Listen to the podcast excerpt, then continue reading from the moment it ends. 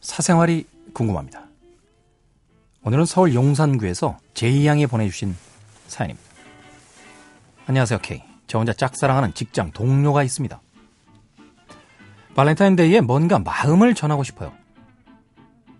다른 동료들에게 주듯 그냥 초콜릿을 주는 척 하면서 뭔가 다른 선물 하나 슬쩍 끼워줄 생각인데 괜찮을까요? 그 사람은 애인은 없어요. 저를 어떻게 생각하는지는 모르지만 동료로서는 잘 지내고 있습니다.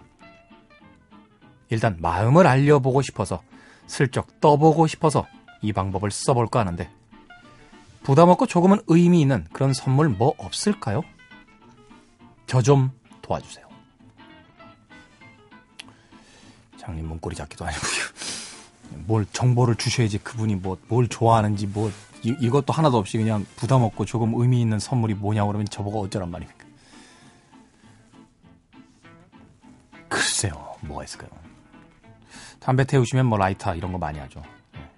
근데 꼭 권해드리고 싶지는 않습니다. 담배 뭐 좋은 거라고. 남자들에게 네. 요새 뭐 열쇠도 안 가지고 다니까 열쇠 고리를 주기도 좀 그렇고요. 네.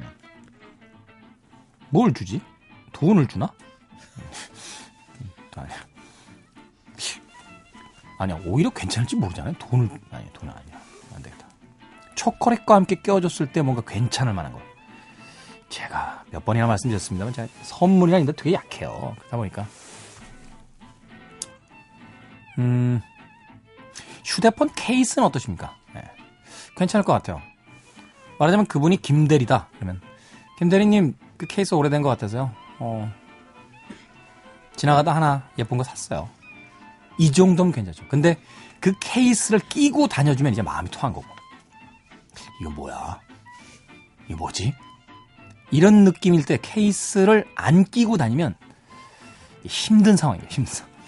음. 뭔가 선물을 했는데 그, 네.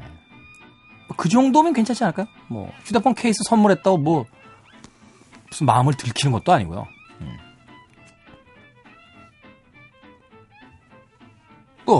그러면 괜찮을 것 같아요. 뭐 다른 의견들 있나요? 없어요? 네. 끝!